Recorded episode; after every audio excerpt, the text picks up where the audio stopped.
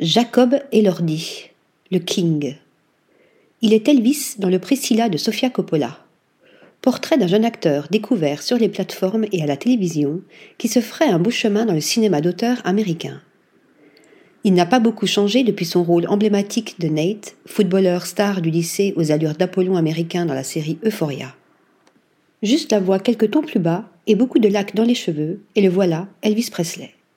Les costumes flamboyants du King lui vont comme un gant, comme s'il avait toujours été destiné à interpréter ce rôle iconique. Contrairement à Austin Butler, qui campait Elvis dans le biopic homonyme de Baz Luhrmann tout récemment, Jacob Elordi n'a pas eu à passer le rôle haut ami de l'acteur studio et des meilleurs maquilleurs et prothésistes d'Hollywood. Il a le Presley naturel. Il faut dire qu'il a le physique du rôle, une légère ressemblance, le menton à peine proéminent et ce visage trop parfait qu'on croirait fait de cire. Beaucoup ont salué, à juste titre, le talent de Kylie Spaeni, couronné d'un prix d'interprétation à Venise, dans le rôle titre du nouveau film de Sofia Coppola. Mais Elordi ne démérite pas. Il tiendra également l'un des rôles principaux de Saltburn, le nouveau film d'Emerald Fennell, la réalisatrice de Promising Young Woman, diffusé prochainement sur Prime Video.